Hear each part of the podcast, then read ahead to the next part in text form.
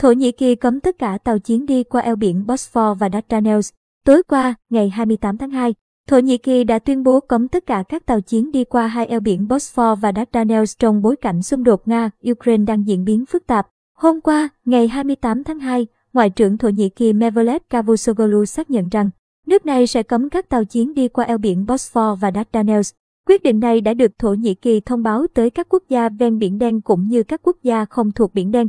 Ngoại trưởng Thổ Nhĩ Kỳ cho biết thêm, Ankara cam kết tuân theo các quy định của Công ước Montreux, trong đó có quyền kiểm soát việc qua lại hai eo biển này. Cùng ngày, Tổng thống Thổ Nhĩ Kỳ Tayyip Erdogan đã tuyên bố ủng hộ chủ quyền và toàn vẹn lãnh thổ của Ukraine. Chính phủ Thổ Nhĩ Kỳ cũng cho biết đã chính thức thông báo cho Nga về quyết định ngăn tàu chiến đi qua hai eo biển Bosphor và Dardanelles.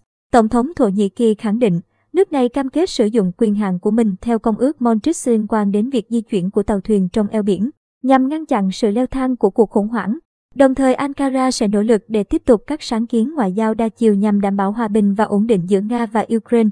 Công ước Montreux năm 1936 trao cho Thổ Nhĩ Kỳ quyền ngăn cản tàu chiến sử dụng eo biển Bosphor và Dardanelles trong thời gian diễn ra chiến tranh. Trước đó, hôm ngày 26 tháng 2, Tổng thống Ukraine đã tái kêu gọi Thổ Nhĩ Kỳ đóng cửa hai eo biển chiến lược đối với các tàu chiến Nga.